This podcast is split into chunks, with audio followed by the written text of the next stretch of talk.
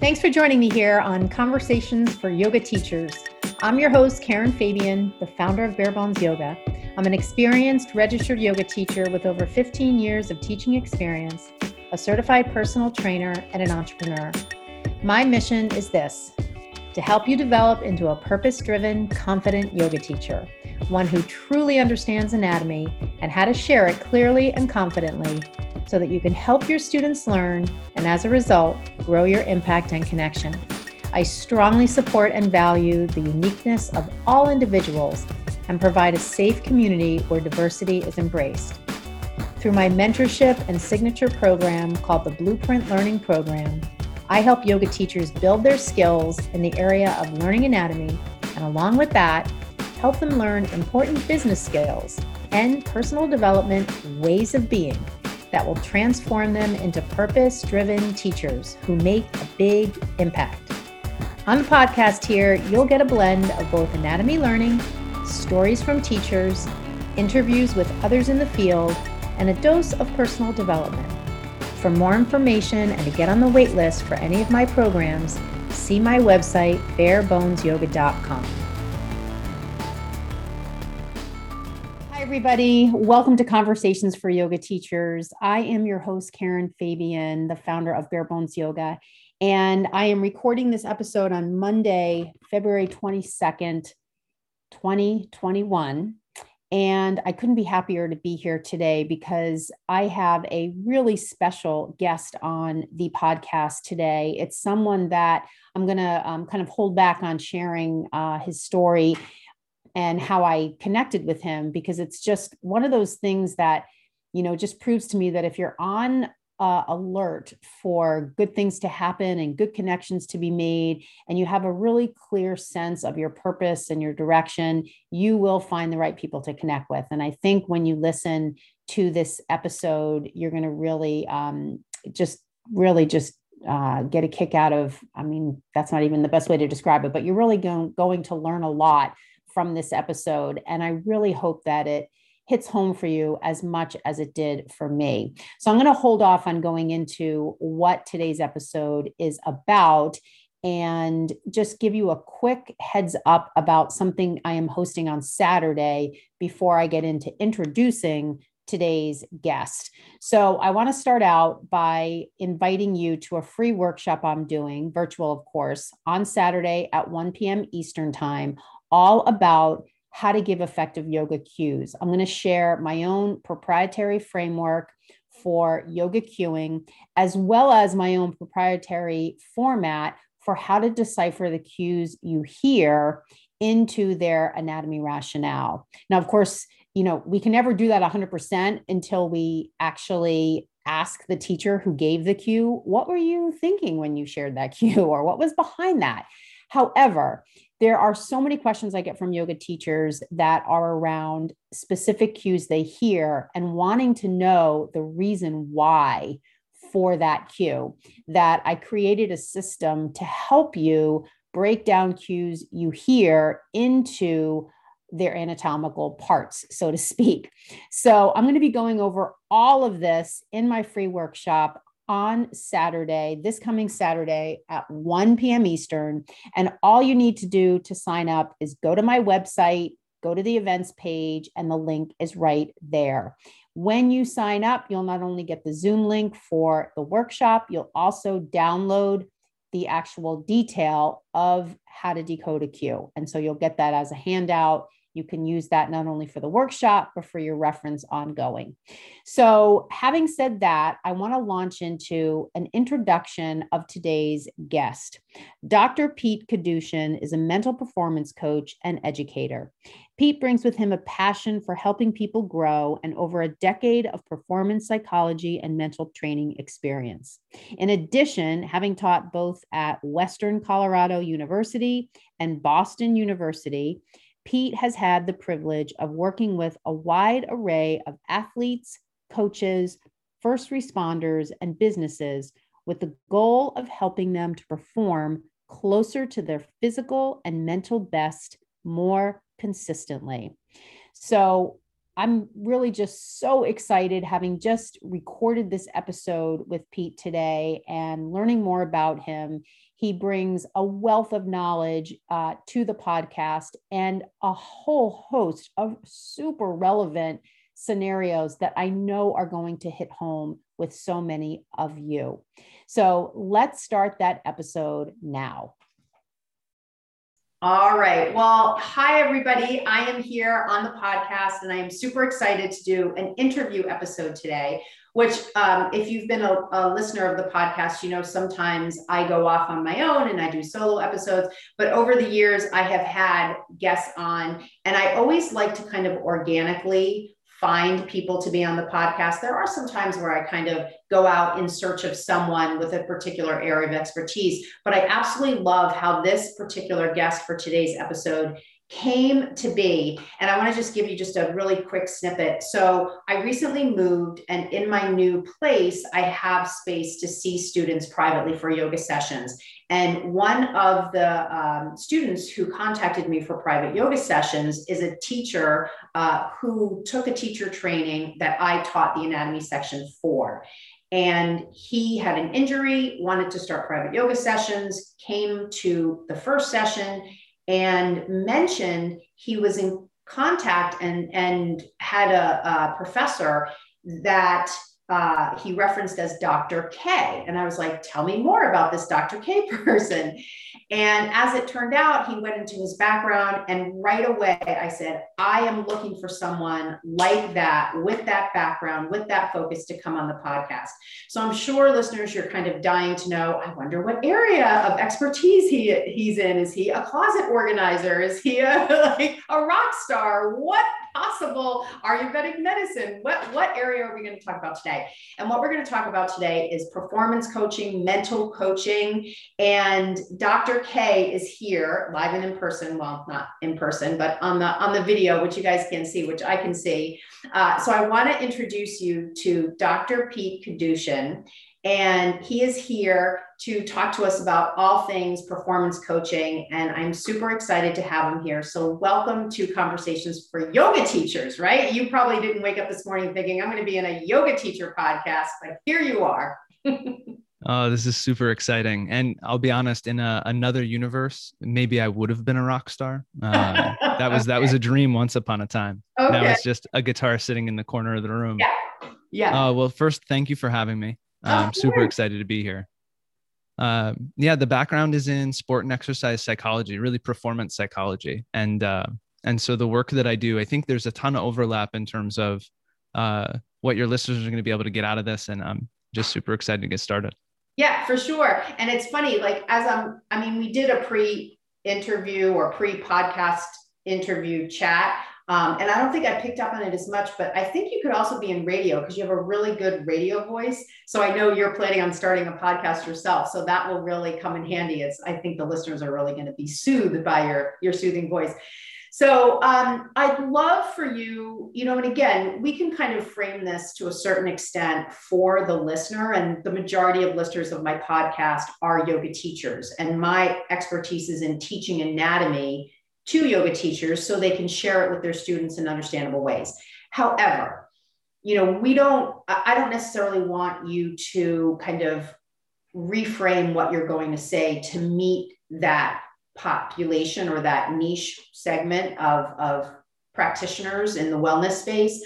I really wanted to have you on because I think performance coaching and just kind of all of what goes into that both from the perspective of what you do when you work with people and what people who come to see you are facing as challenges. I think some of those things are agnostic in terms of you could be a yoga teacher, you could be a um, um, a coach, uh, you know, like a sports coach, you could be a fitness trainer.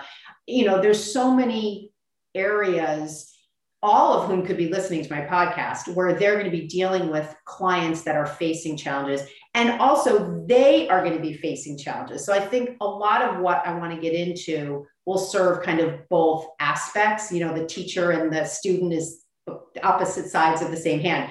So, I think a good place to start is for you to tell us a little bit about your background and how you got into the work you do today and why.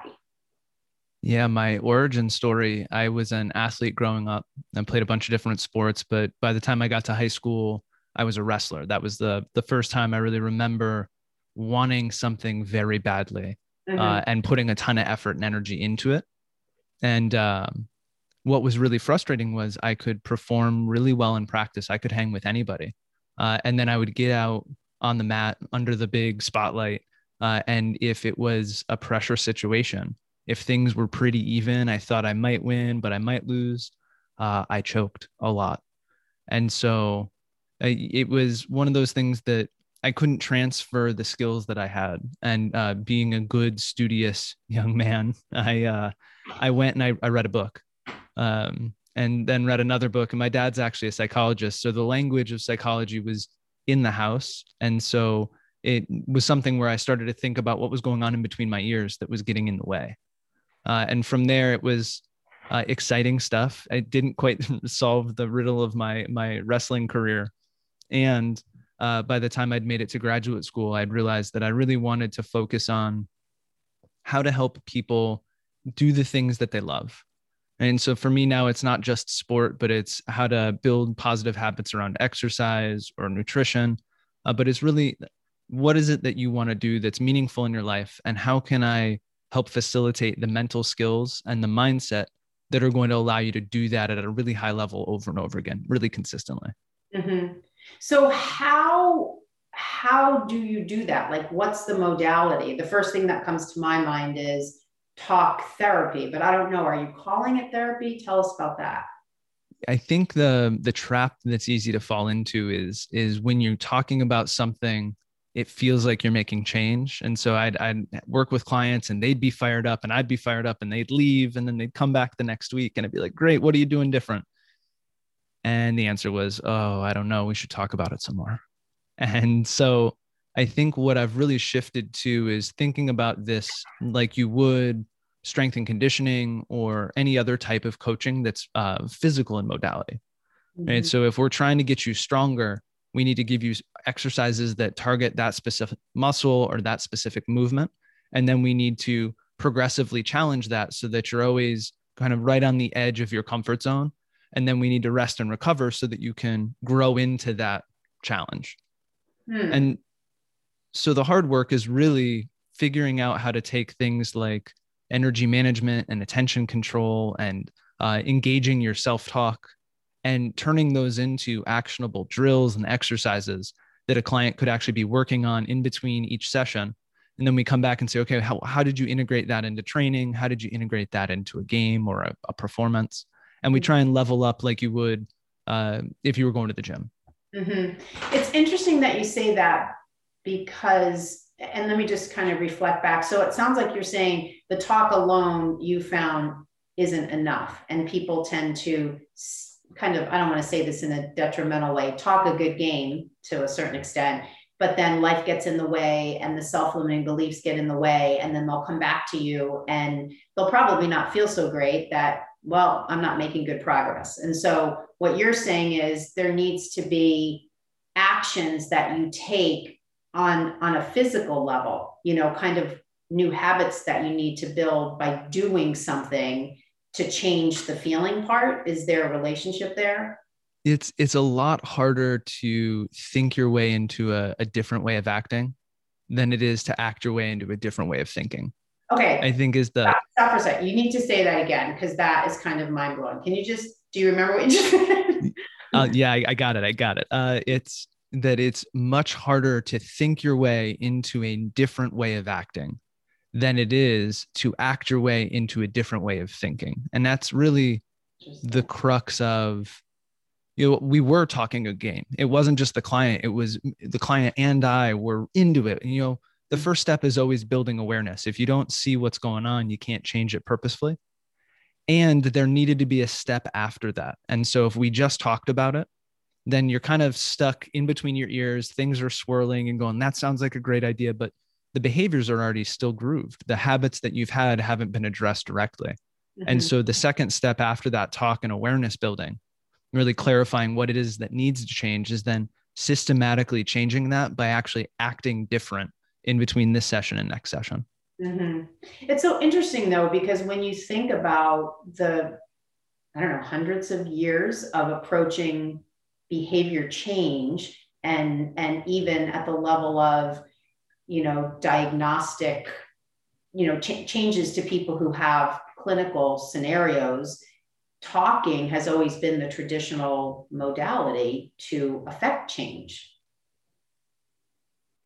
we we're seeing a, a shift in third wave therapies around uh, really that the psychology piece of it mm-hmm. and you mm-hmm. know um, i don't do therapy or counseling and so i really focus on through the lens of performance how can we improve mm-hmm. and it mm-hmm. doesn't change the fact that as these modalities have evolved so things like emdr that allow for really integrating brain biology and the thoughts and feelings that you have or yeah, things like what EMDR stands for. I know. Oh, you know, this is something I shouldn't have steered us this direction because I don't I don't actually know. Okay, I think it's I mean, Is this the I actually let me think about it.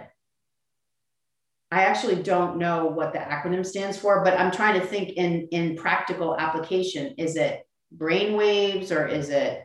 So it's it's a combination. So you use um, in some of the therapy, there's a, a, light that moves back and forth so that your eyes are tracking to. Oh yes, yes, in, yes. To integrate yeah. both sides of your brain, or you might tap on each side of your body to integrate. Yes. And so it's it's really thinking about the left side of your brain, the right side of your brain, and pulling those together within the context of the talk that's also happening. Right, right, right. Uh, yes, and I have heard that way. Yeah. You know, uh, acceptance and commitment therapy grew out of uh, this understanding of language and how language does a really poor job in the end of encapsulating our entire experience. It's just not good enough to really get at those things that are super, super human mm. that we're mm. going like, oh, I don't know how to put that into words. And mm-hmm. so we're starting to notice that, again, it's nothing against, you have to be able to talk about it to really know it or write about it at least, because again, the awareness is the first step, but there's has to be something after that that helps change behavior to go along with the changing of the thoughts and the feelings. Mm-hmm. So when you say performance, like it sounds like you're kind of making a slight distinction between kind of talk therapy, psychology, and performance coaching. Now, when I think performance coaching, two things that come to my mind are either like a type A executive who's working in a job and wants to like perform really well. Um, and then I think of an athlete, whether that's a college athlete, a high school athlete, college athlete, weekend warrior type, uh, a really good golfer, you know, like not necessarily someone in school. So can you talk a little bit about what is performance coaching and who's getting it like what kinds of clients you're seeing yeah the the field evolved out of sports psychology specifically.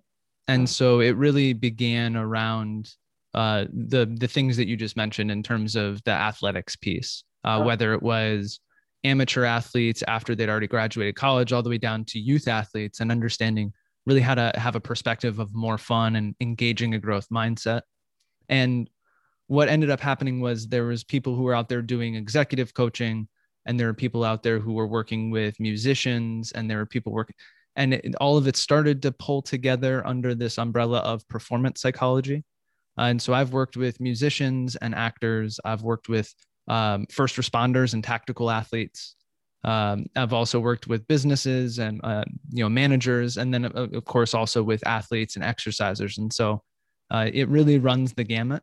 In terms of what is performance. I think you know we're we're performing almost all day, every day. Mm. Uh, and so thinking about what are the meaningful performances because you can't be great at everything for the entire day for your entire life.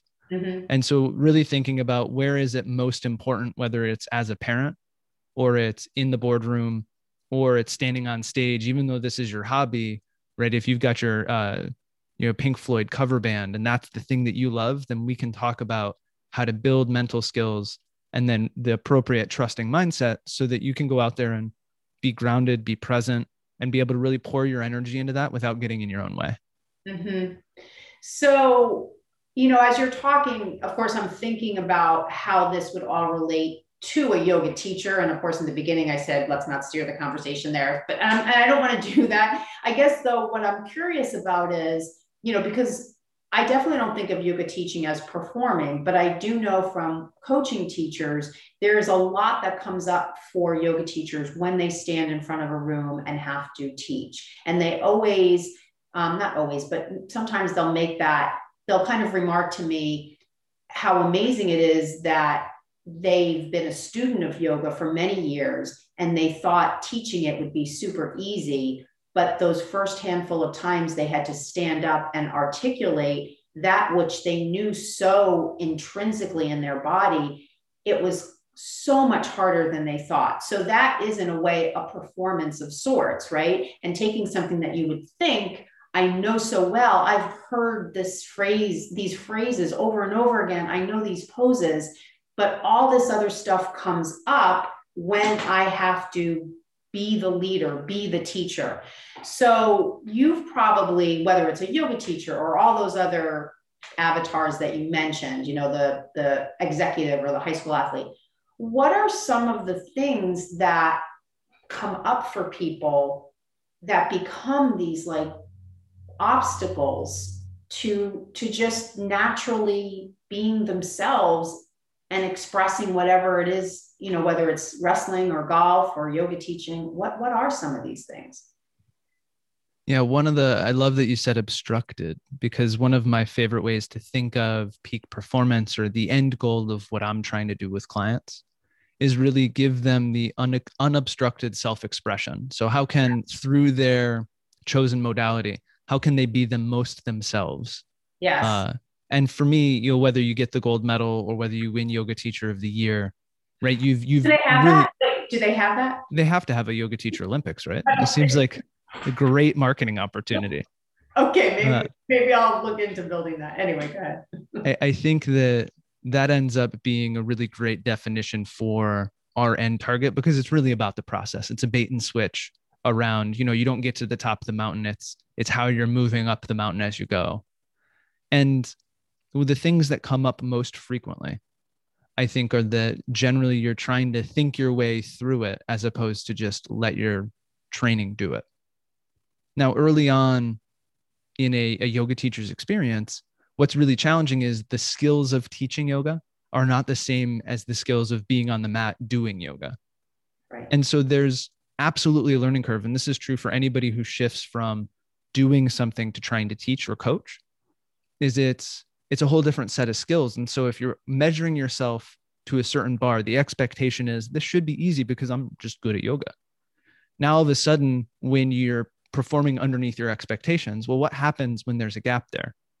There's all of a sudden some thinking, your brain starts to shift into that fight or flight mode. You're going like, well, there's a potential threat because if I say something stupid up here, somebody's going to snicker, right? I can see that person in the back. They just shifted their eyes funny now all of a sudden we're scanning the room and then we're scanning my, our internal experience for what could go wrong what's already going wrong. Oh man my hands are a little sweaty now.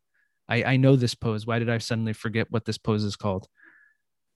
And so that gap between expectation and then how you're actually arriving in the moment can be a huge barrier. But regardless of how you get there generally what's going on when people are struggling is uh, that they can't get out of their own way that's really amazing that you you just expressed like literally what teachers feel and you've never taught a yoga class now have you? I, I have not. Right. Um, so that that's really interesting to me as someone who spends hours coaching yoga teachers and as a yoga teacher who has felt all the things that you just expressed. So I, I guess i'm wondering how did you know that how were you able to so clearly put yourself in the shoes of i mean there must be something that's kind of a general template for how people what what these obstacles are. Otherwise i don't know how, how did you do that? I have i have two answers. The first is that this is actually what i love about my job is that there's you know people ask what's your favorite type of person to work with and the answer is, just who the person who's in front of me, because it doesn't matter what sport or how you define performance, there's such a commonality. There's this universality of being human and what it means to want to do a really great job. And then the struggle, sometimes the struggle, sometimes the grace of getting to that point where you're in this moment operating really close to peak performance, right? That unobstructed self expression. And so, whether it's teaching yoga or it's being out on a, a soccer pitch or it's running an ultra marathon, there's going to be some really common ways that we approach things. And, and it's not so much cookie cutter, everybody's got the same issues. It's really, they're expressed differently because we're all unique. Right? right. But there's, when we cook it down, there's some essential humanness that's underneath it. And so, that's the first answer. The second answer is I taught for seven years at university.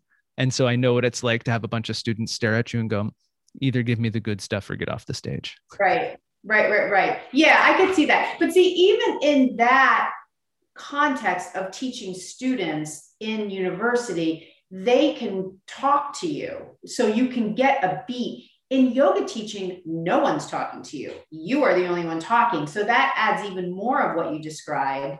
And it's what can conjure up such anxiety in teachers because just as you said in your example which was amazing that you brought this example up which is so true you do look at people's eye movements and start to make assumptions about what their what that look that they gave you means when it could mean something completely different or what that you know move they just did when you tried to give them a yoga block and they kind of pushed it to the side or didn't take the prop that you gave them because you had a reason for giving it to them. Now you're all up in your head in the middle of teaching the class because that person just kind of pushed to the side the block that you gave to them. There could be so many other things. So I think it, it even heightens all these things more because they're not talking to you. Um, one thing, though, that you're bringing up has me thinking about you know, I I was raised in a family where my parents are both quite type A. And so therefore I am type A. And I have vivid memories of growing up and sitting at the dining room table with my father and he would help me with homework. And if I wasn't getting getting it, he would get upset and I would get upset and that whole dynamic. And I think a lot about that as I, you know, get older and older and just some of the hangups that I have. And I think how much that tracks back.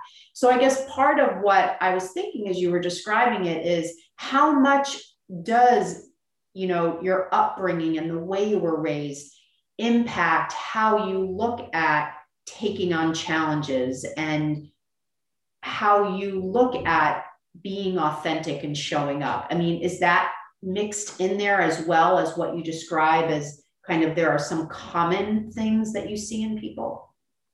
Well i guess what's really cool is the the last example and then this question really are unified around this the sense that we are really great storytellers right? Human beings see patterns and then we we tell ourselves stories about those. And so whether mm-hmm. it's that person who's shifting their eyes or pushing the block away after you just gave them a very generous comment on how to do it differently right? That's that's creating a story then we go oh they must have and then we fill in the blank. Right. And how we write those stories often comes from how people around us have written those stories. And so early on we learn from our parents or our caregivers we learn from our coaches and our teachers right? So the people who are significant that we trust and we look up to. And then of course our peer group and then uh, significant others later on in, in, in our lives these people all shape the way we tell our stories by how they tell our stories. We learn what to value, what's important, what isn't important. Uh, and that all gets kind of plugged in under the surface. And so, you know, going back to step one, which is always awareness. If you don't know the values that are driving the bus, if you don't know the shadow values that are just like three or four steps behind the ones that you can readily identify mm-hmm. and then figure out how they're moving you around, then it's really hard to make consistent change because you know we can rearrange the outside facing stuff. You can talk a little bit different to your teammates or you can use a trick to coach somebody on the mat a little bit differently.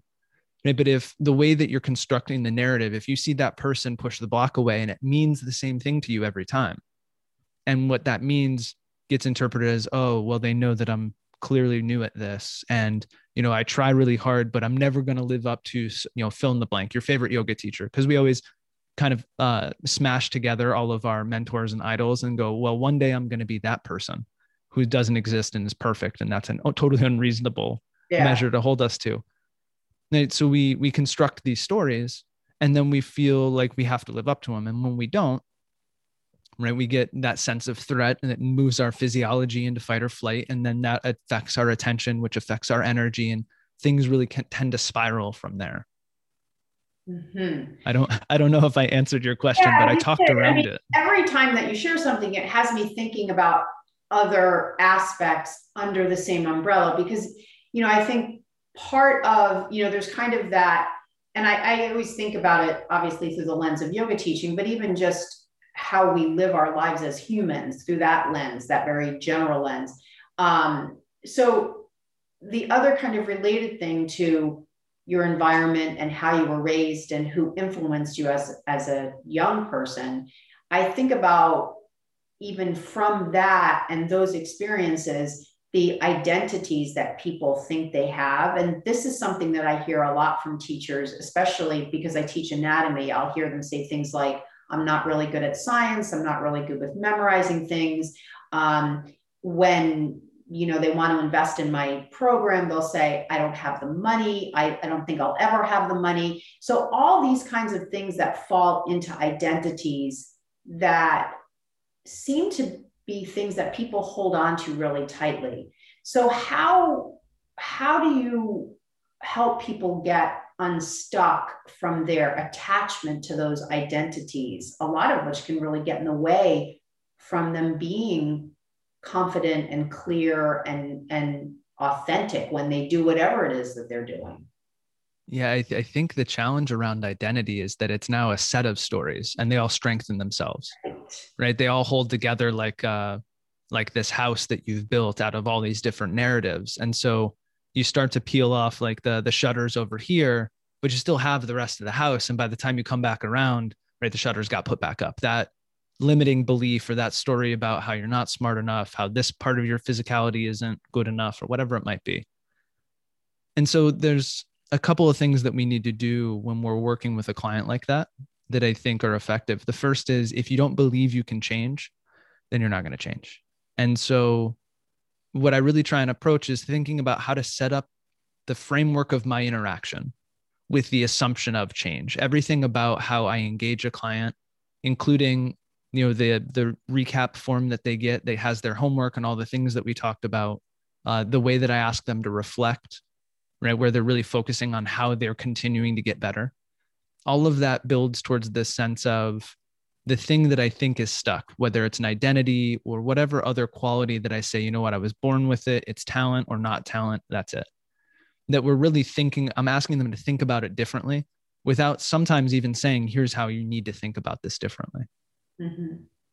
The other important thing that we need to do is recognize that those identities and those narratives that we are telling ourselves might be really maladaptive in certain ways right? They're holding us back from getting to the next level mm-hmm. whether i went from you know successful here but i want to sh- uh, shift jobs or uh, i'm great at yoga but now i want to teach yoga or i teach yoga but now i want to make it my full-time whatever that next usually what got you to this level isn't what's going to get you to the next one Right.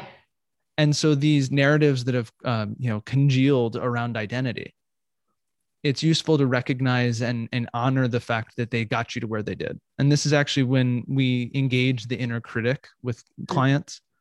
It's usually, uh, I always want it to be from a place of compassion. You know, that voice on your shoulder that's usually really, really nasty, right? You'll say stuff to yourself that you won't say to anybody else on the planet. True. When you notice that voice, rather than getting critical about your inner critic, which ends up just, you know, it's like trying to wash blood with blood. It doesn't work. Mm-hmm.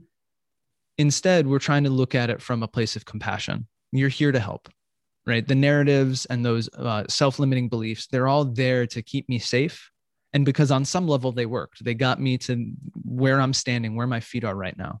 And so we start with that perspective, which I think, you know, offering a little bit of grace, just a little bit of an exhale and mm. then the client can go okay well i don't have to be a jerk to myself all the time mm.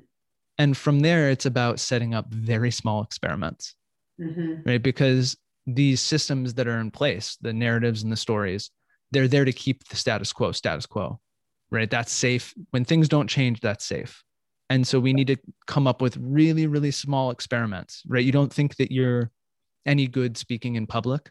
What's the smallest way I can get you in front of, you know, quote unquote, somebody in public where you can say something and then notice that you didn't die when that happened, right? Mm-hmm. So I'm not going to put you in front of a thousand people on a stage straight away, mm-hmm. right? But we're going to make little progress that starts to dismantle those beliefs and those narratives.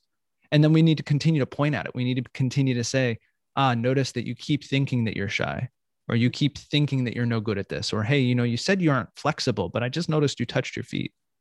Right? From a you know, fold right in half, there you are. And so it's it's working on those two tracks, I think, uh, mm-hmm. uh, and trying to be able to switch back and forth and kind of juggle those at the same time. Mm-hmm.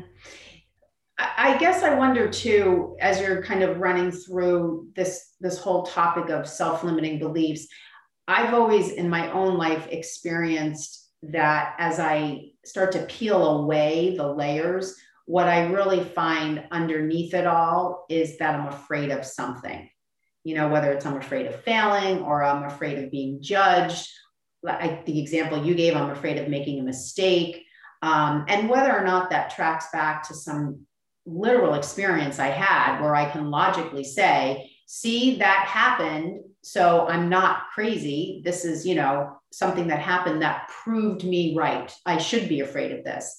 So if that is something that's underneath a lot of this, how do you, you know, for someone listening who, you know, maybe is aware that there's a fear of making a change, there's something that, as you say, is keeping them safe, but it's it's a behavior that's not allowing them to grow. So how do they push through it? Think of you know i mean I, is part of it that you need to change the behaviors rather than trying to continue to as you said at the beginning think yourself out of the fear? I think the the trap that we fall into a lot is that at some point i'm going to rearrange the the wires in my head and that fear won't be there anymore right and then i'll be able to move forward or I'll rewire the way that things are up there and the anxiety will go away. Whatever the thing that is making me feel unsafe will, will be gone. And then I'll take the next step. Mm-hmm. And I think the reason this gets us into trouble, you know, earlier we talked about you can't think your way into a different way of acting. And this is really getting at some of the heart of why that's true, which is really what I'm trying to shift to with clients is that feeling can be there and it's not that big a deal. And i don't want to minimize somebody's fear right? Because it can be paralyzing in the moment or their anxiety or their anger or their frustration or their shame and so we always want to start with honoring and making sure that we approach this experience with compassion right uh, for ourself first before you know put your oxygen mask on before you put on anybody else put your compassion mask on before you give it to anybody else and after that what we really need to approach is trying to understand I'm trying to think of the best way to phrase this. Uh, right. They're there for a reason, those feelings, those self limiting beliefs. And if I get captured by them, right, if I allow the, the fear around that, oh, I feel unsafe now, then I'm never going to actually make progress moving forward. Mm-hmm. And so if I have strategies and skills that allow me to unhook from that, right, that they can just be part of the the weather in my mind Mm. Uh, and so for me, mindfulness is uh, and meditation are one of the, the key components to the work that I do because it builds awareness. Again, that's step one, but it also shifts my my relationship to my mind. I don't have to hold my best performance hostage and go, all right, until the conditions in between my ears are perfect, I'm not going to live up to my ideals. Instead, we train performers, whether it's athletes or any other anybody else, that when anxiety shows up, I can still act in accordance with my values. I have tools and techniques that say I don't have to get captured by fear or anxiety, and then I can still go out and have a great day. I can be nervous before my first teach, uh, my experience teaching. Right. Take a few deep breaths, ground myself in my body because yoga teaches you the mindfulness to do that, and then show up my best, no matter what. Right. Yeah, it's funny when you mentioned in that this last piece here, that idea of like acknowledging how you feel and still moving forward, right? So it's like, whatever it is, yeah, I notice that I'm afraid of this scenario or in this scenario, I feel fear. I can acknowledge that and still move forward rather than, I think how you juxtapose this was so great, saying, I'm going to do all this stuff to try to get the fear away. And then feeling fearless, I'm going to do the thing. And first of all, how do you know you're ever going to get there? And on some level, I think when you when you hear any of the stories of like amazing athletes or anyone who's done anything even outside of sports at a high performance level, they often acknowledge that they were unsure and nervous and leery about if this was going to work and they did the thing anyway and it worked whatever it was. Well, and the amazing thing about anxiety or fear or anger uh, is that it's really just a manifestation of energy. And so if I can allow that to be no big deal, and then I step in front of the the classroom or I get to the starting line, all of a sudden I might find that that energy can actually be available to me to do a better job, to actually un, you know express myself without that blocking my ability to do that. Right. And so it, it sometimes actually becomes the slingshot that allows you to be even better and you know perform at a higher level. And if you do this over and over again, the the benefit is that we actually start to expand our zone of tolerable discomfort. And so what used to feel uncomfortable now no longer does. And now I have just a, a further edge in terms of my comfort zone. And I get to go explore that. a, a concrete physical example I use uh, especially it resonates for me because I don't like cold water. And so uh, the first time you take a cold shower, you feel like you're going to die. If you take cold showers for a week in a row, by the time you get to day seven, it's still super unpleasant, right? Like I, it's, it's not like I'm having fun and it's no big deal. Now, the challenge here though is if I stop for another month and then I come back, it feel like I'm to die the very first time I do this. And so it really gives us a physical template for what it looks like to engage our, our anxiety and our fear. If mm-hmm. I'm living in my comfort zone, right in the, the center where everything's like super cushy and it's just bean bags and butterflies, and if I'm hanging out there and then I tiptoe out to the edge of my comfort zone, it feels super uncomfortable. Mm-hmm. If I hang out there and then I make sure to take time to rest and recover, and then I step back to the edge again the next day, and I do that for seven or eight or 10 days in a row. Now, all of a sudden, I go, well, yeah, this isn't such a big deal. You know, I'm in front of this group of people and I'm talking and I'm still a little nervous, but I can handle that nervous. Mm-hmm. And so that's how I think it becomes a practice. If we can do this, again, finding the balance, because if you just stand on the precipice of your uncomfort zone, uh, eventually you burn out. And right. so it's finding that balance, that um, rhythm between stress and release.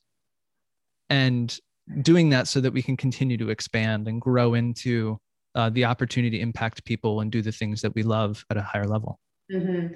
Would you say, because when you were mentioning having these feelings of fear on some level can propel us forward, would you kind of classify that as the difference between, you know, good stress and bad stress when people refer to that kind of thing?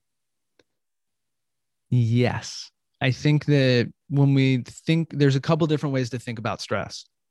Right? And so if we want to really ground it in the body, then it's really just the um, our physiological mobilizing of resources, right? So my heart rate goes up, there's increased muscle tension. And if that saber tooth tiger drops out of the tree, like I'm ready to run or right. ready to fight. That ends up feeling a lot of different ways. And so being on a roller coaster for some people, great feeling. It's excited other people get on a roller coaster and it's terrifying. And so the difference for me is in between the years. If it feels threatening, if it feels like the challenge is bigger than my skills, then I'm probably going to have a negative experience.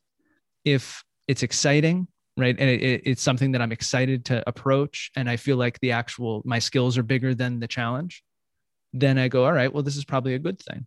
Mm-hmm. Uh, and so I try and take some of the good and bad out of stress and think about more of is it productive or unproductive? Is okay. it getting me closer to what I want? And too much of a, a productive thing ends up becoming an unproductive thing. Is mm-hmm. if I'm you know, on a roller coaster every day of my life for hours, I might end up with adrenal fatigue. And right. so uh, right. again, it's, right. it comes back to balance too. Yeah. Cortisol. I was thinking of that. So tell me this, like, I think this is a, a, a nice segue into something that I'm, I'm thinking that you might do with your clients, uh, the idea of visualization. And can you talk a little bit about how, because I've heard some things about how the mind can't really distinguish between you literally doing something and you imagining yourself doing something. And I've been taking like a super deep dive into um, neuroscience and neurolinguistic programming over the past like year. And there's a lot of, there are a lot of techniques in NLP that have you visualizing things like, let's just say, something that was a really good experience where you really performed well, and even adding other visualizations to the memory of it's a circle that you're stepping into, and all of these good feelings are in that circle with you. And then when you do the thing that's anxiety producing, you imagine the circle around you, and, and all of those feelings are contained within. So, tell us a little bit about what happens when you're visualize, visualizing something that you want to do well that you have fear around? And is that a helpful technique? And why? What's happening at the level of your nervous system and brain? That's a lot. That's a lot to answer, but anything that comes to you would be great because I I really do wonder. I know it's not hocus pocus because I've studied up on it enough and I've used the technique. And I think it's something really portable and relevant to yoga teachers. And it's something that I often encourage them to do. Imagine yourself teaching in the most authentic and powerful way. What would it look like? What would it feel like? Because they're often just stuck in what they feel now, which is, you know, uh, you know, I don't know enough about anatomy. I don't know how to cue effectively. I'm nervous because people are looking at me, and on and on. I'll tackle the first part, which was what what's going on when we image and uh, and so there have been some studies that have looked at what your brain looks like when you're doing a movement and then what it looks like when you're engaging in the visualization around that movement mm-hmm. and what mm-hmm. they found is that the same centers in your brain are firing when you're doing the movement mm. just at a, a lower amplitude so it's not quite as intense and we are still wiring those movements into our bodies by visualizing ourselves doing those movements I think the same again I, I, try and draw the parallel between physical and mental because i think there's so many principles that govern both. And so it's the same sort of idea underlying what happens when we're doing imagery uh, around some you know the example that you gave. So you're nervous when you're getting in front of the a group of yoga students. And so then you're trying to see yourself act a different way is what we're really doing is we're grooving new neural pathways. Mm. uh, the way i describe it for folks is it's like um, hacking your way into a new path through the jungle. Mm. Right. You want to take the easy path, the one that's been grooved already. It's nice and like super highway style. And instead, what we're generally asking you to do, if you need to think, feel, or act differently, is grab your machete and start like you know whacking through the uh the underbrush you're going to get scraped up it's hard work it's, it's it's hot you're muggy and and what imagery can help us do is without actually having to have the experience we can create that experience and start to groove that path. Mm-hmm. And while is, you're hacking through, if you're nervous and all the stuff we talked about before, just keep going. Just well, I think what ends up being important is whatever you image is what you're getting better at doing. Just okay. like whatever you're doing is what you get better at doing, right? That's how habits get built. It's just behavior repeated. Right. And so if and this is where I think that uh, the magic wand style of positivity can get into trouble right? So if i've imaged myself as being strong and and radiating positivity and then i get in front of the class that first time and it doesn't go the way that my imagery went right? I visualized this a hundred times and i'm nervous. What ends up happening is there's this huge whiplash between what i want to have happen right? My expectation for how this was going to unfold and then how i'm actually feeling in the moment. And so we want to be really particular really uh, purposeful is a better word really purposeful with the images we create. And we want to respect the fact that if I get anxious, well, what am I going to do with that? So, what I would recommend is if you were going to image yourself in front of the class, you might want to start with, you know, how am I going to hold myself? Right? Think about what does it feel like in my body? And then really you know, we're trying to engage all five senses and the kinesthetic sense, right? My body's uh, awareness of where it is in relation to itself. So bringing myself into that space and the more vivid I can be, right? So if I can be in in the the classroom before I actually get a chance to be in there with any students, right? I can actually see the space, mm-hmm. right? If there's going to be uh, certain music playing, I can put that music on while I image. Oh yeah. And so I might start with just how do I want to bring myself to the space, right? Mm-hmm. And the the thing that I think trips people up with imagery most is that we bite off huge chunks, right? So I'm going to image the entire yoga class that I'm about to teach. And if you haven't done a lot of imagery, we're thinking like 20 second snippets, not 20 minute or 40 minute snippets. Okay. And so the 20 seconds of introducing yourself to the class, can you see that and what comes up when you do? So if you get nervous doing that because you've created such a vivid experience, this is now an opportunity to think about okay well what what will i do when i start to feel nervous because mm-hmm. if i try and stuff that down pretend like i'm still positive and radiating you know joy and and all the good stuff i'm going to end up in that conflict right there's going to be tension in my body which means there's going to be tension in my teaching mm-hmm. so then this is the opportunity to plug in the mental skills right so the, the chance to notice what's happening and then go ah but i don't need to get carried away by that thought Mm-hmm. I can actually just take a deep breath and I can bring myself back to the feeling in my feet on the floor, mm-hmm. right? Or I can pick a spot in the room where I can anchor myself physically in the space. I can look to the top left corner and go, that's there. I'm here. Ah, we're, we're back to the present moment. Mm-hmm. And train ourselves through the imagery then to say, you know what?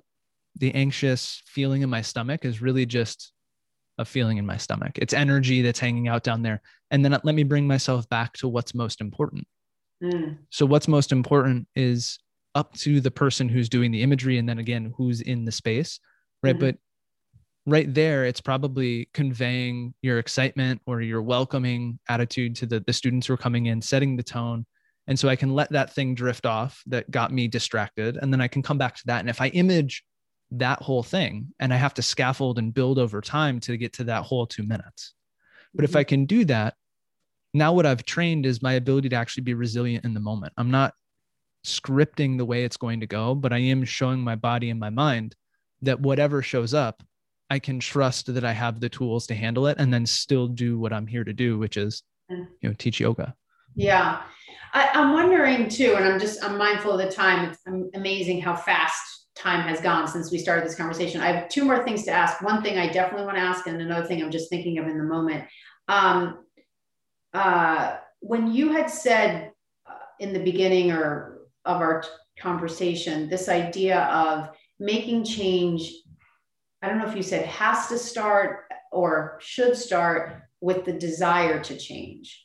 And so part of what I'm thinking of, it kind of reminds me of some, someone who's addicted to, let's say, alcohol, and that that whole conversation around the person didn't change until they hit rock bottom. And then at that point, they decided to make a change. And that's when things really started to shift for them.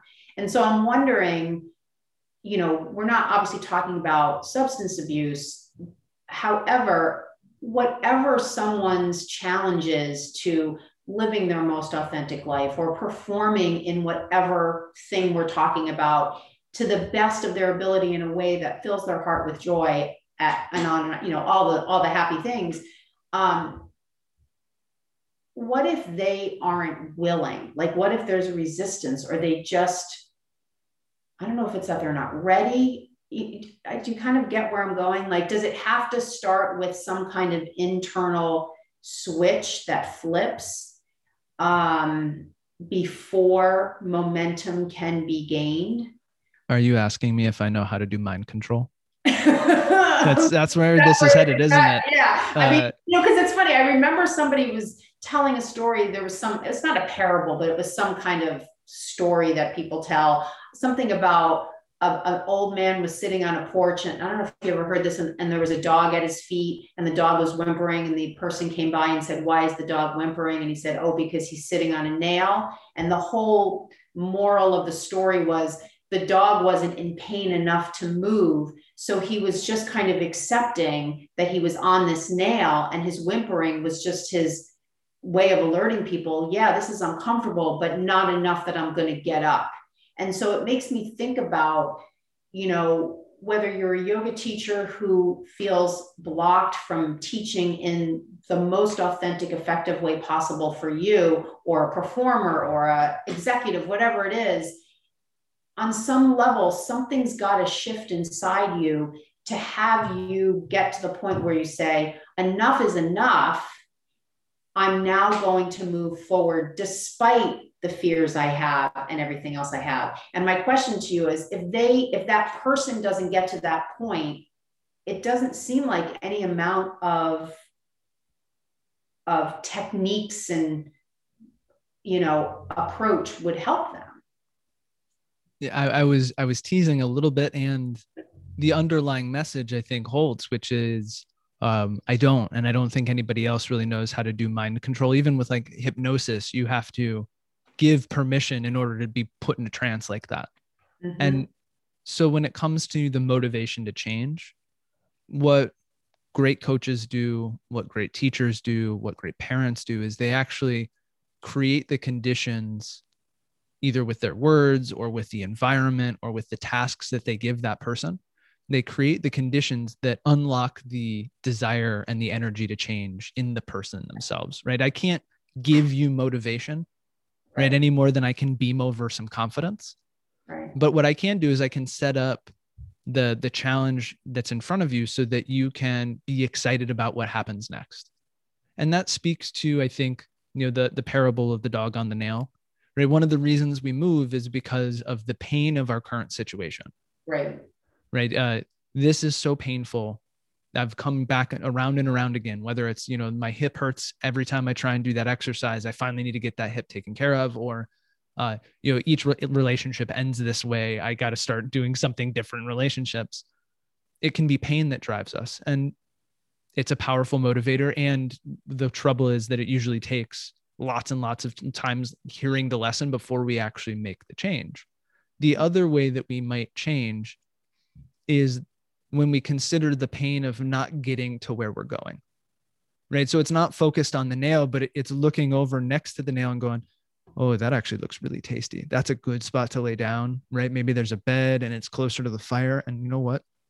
When I put myself in that space as a dog, that sounds really, really nice. Mm. And so it's still, you can frame it through excitement or approach, but you could also look at it as the pain of staying where you are because you never get to where you want to go. You never get to feel that sense of unobstructed self expression. You never get to make the impact with the students or the athletes or the people around you. And so we can frame it as where you're going and the journey that you're going on is really, really powerful. This is exciting. And that that's one way to get there.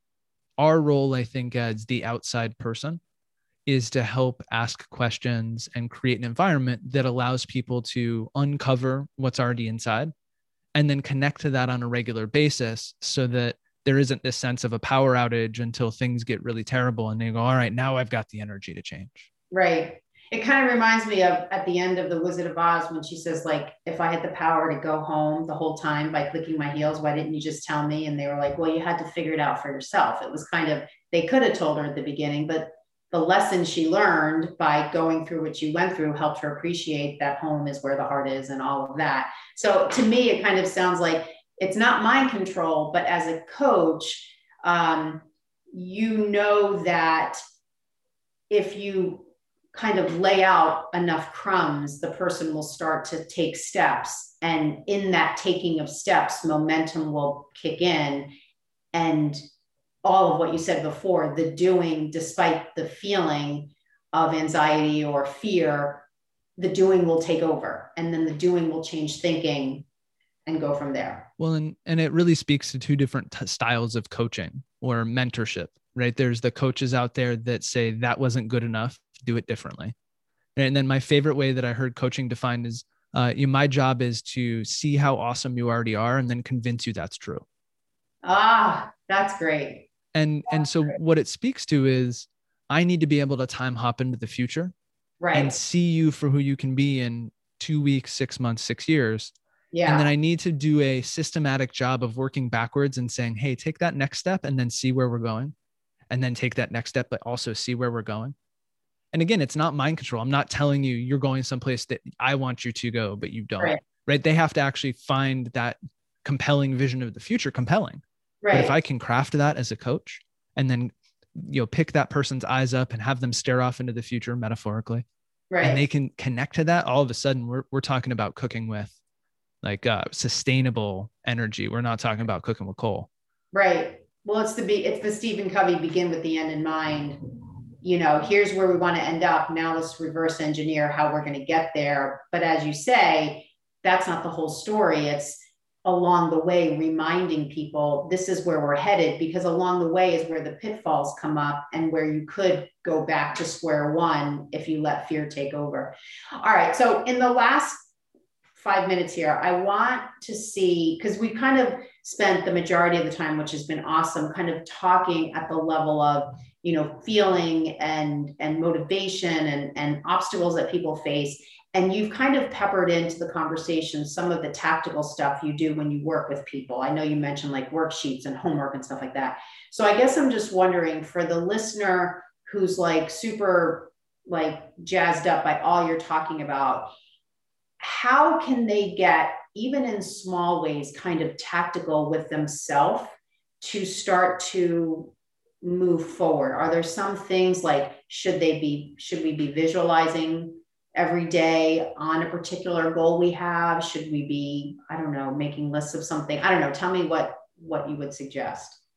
Well, I, I think that the um, the template we put in there just a little bit ago around uh, imagery holds true. And so you always want to start with purpose. If you're leaving something up to chance, it's going to end up on accident.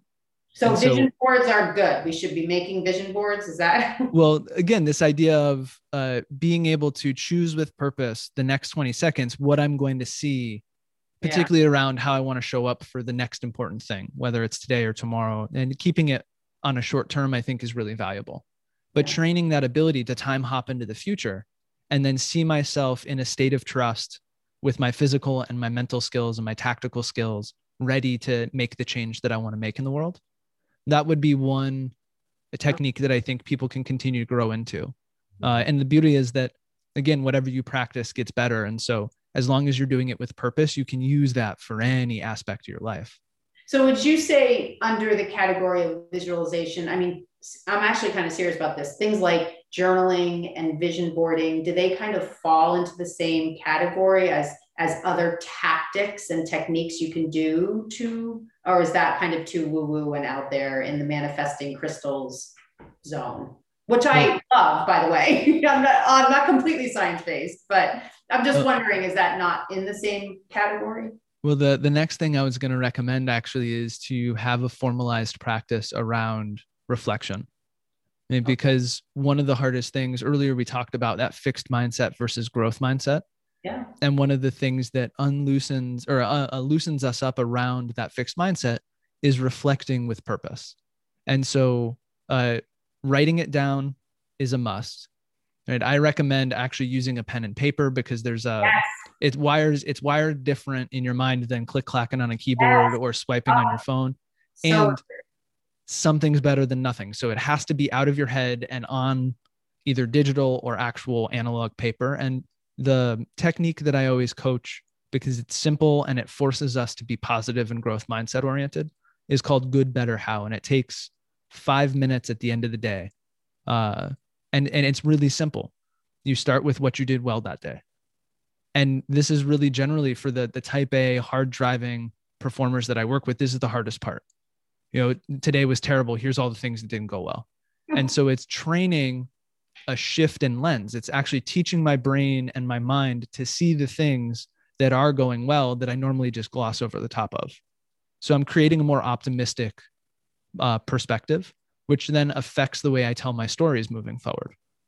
So we start with as much as you can. And so if this is around something specific, we'll use teaching yoga, right? So I taught yoga today. Here's all the things I did well. And then the answer is generally, well, nothing. Everything was terrible. You go, well, did you show up early and get the room set up? Right? Did you make sure to make eye contact? Did you say hi to students as they came in?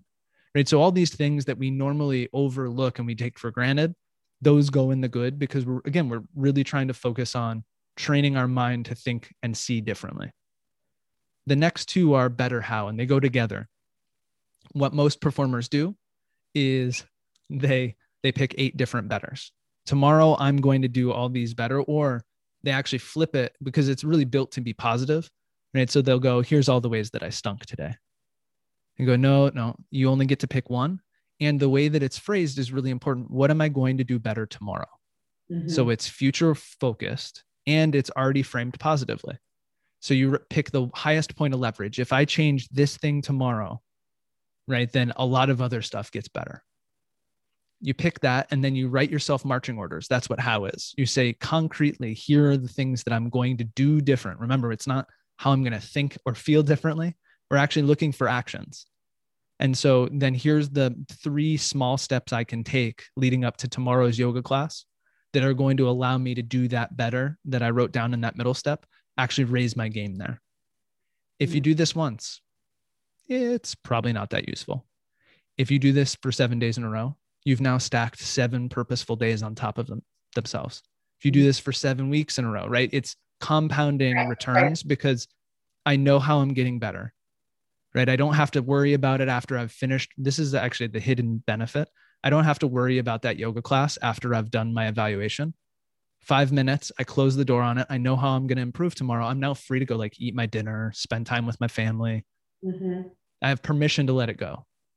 And then I know that I already know um, I've got my marching orders for tomorrow. And then I just do it again and do it again. And that's how growth happens. And right. so I would say that's another simple, but also not easy approach mm-hmm. to uh, improving performance on purpose.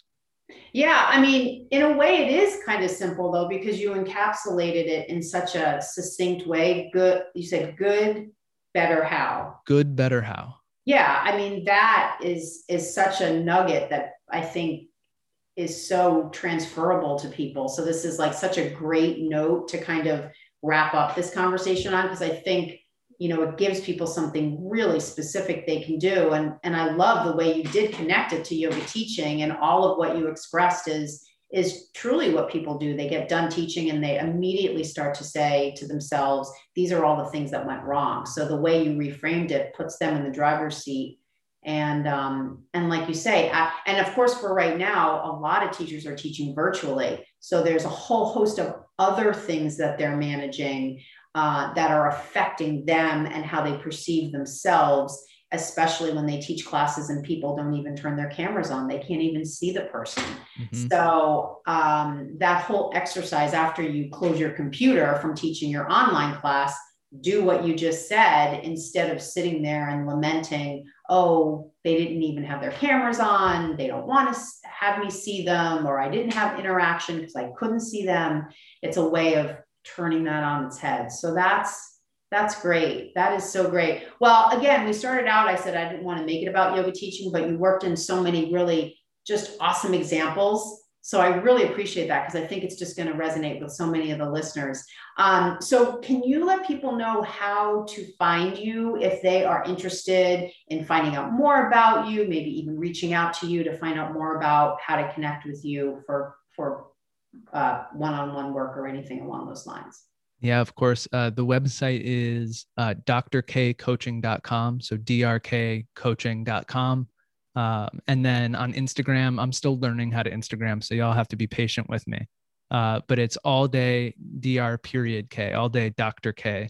Okay. Uh, and so uh, look forward to engaging folks. If you know they found something helpful or have questions, uh, come find me and ask. And uh, Karen, I really appreciate the opportunity. This was a blast. Of course. And, you know, I'll actually, we, we should have a second, like part two, you know, maybe where we can actually go through some examples of, you know, one of the things I wanted to get on to today that we didn't have time for is some actual examples of people that you've worked with and some actual scenarios. And maybe in future episodes, I could even get some feedback from teachers of things they're really experiencing. And I could kind of be proxy for them and share share those scenarios and you could share some thoughts about that. So that would be fun also. Look, uh, this is my idea of a really fun hour. So uh, I'd be happy to come back and, and, and dig in a little bit further. So Awesome. Awesome. Awesome. Well, thank you so, so much. I will send you an email when this is all posted and I'll encourage people to comment because even from the comments, we can use that as fodder for future episodes as well. Amazing. All right. Thank you so much. Have a great day. Thank you so much for listening to Conversations for Yoga Teachers. I am your host, Karen Fabian, and I just want to remind you if you would like to get on the wait list for my two premier programs, the Blueprint Learning Program and my mentorship program, all you need to do is visit my website, barebonesyoga.com, and the links to get on the wait list for both of these programs are right on the homepage. Thanks for listening and see you on the next episode.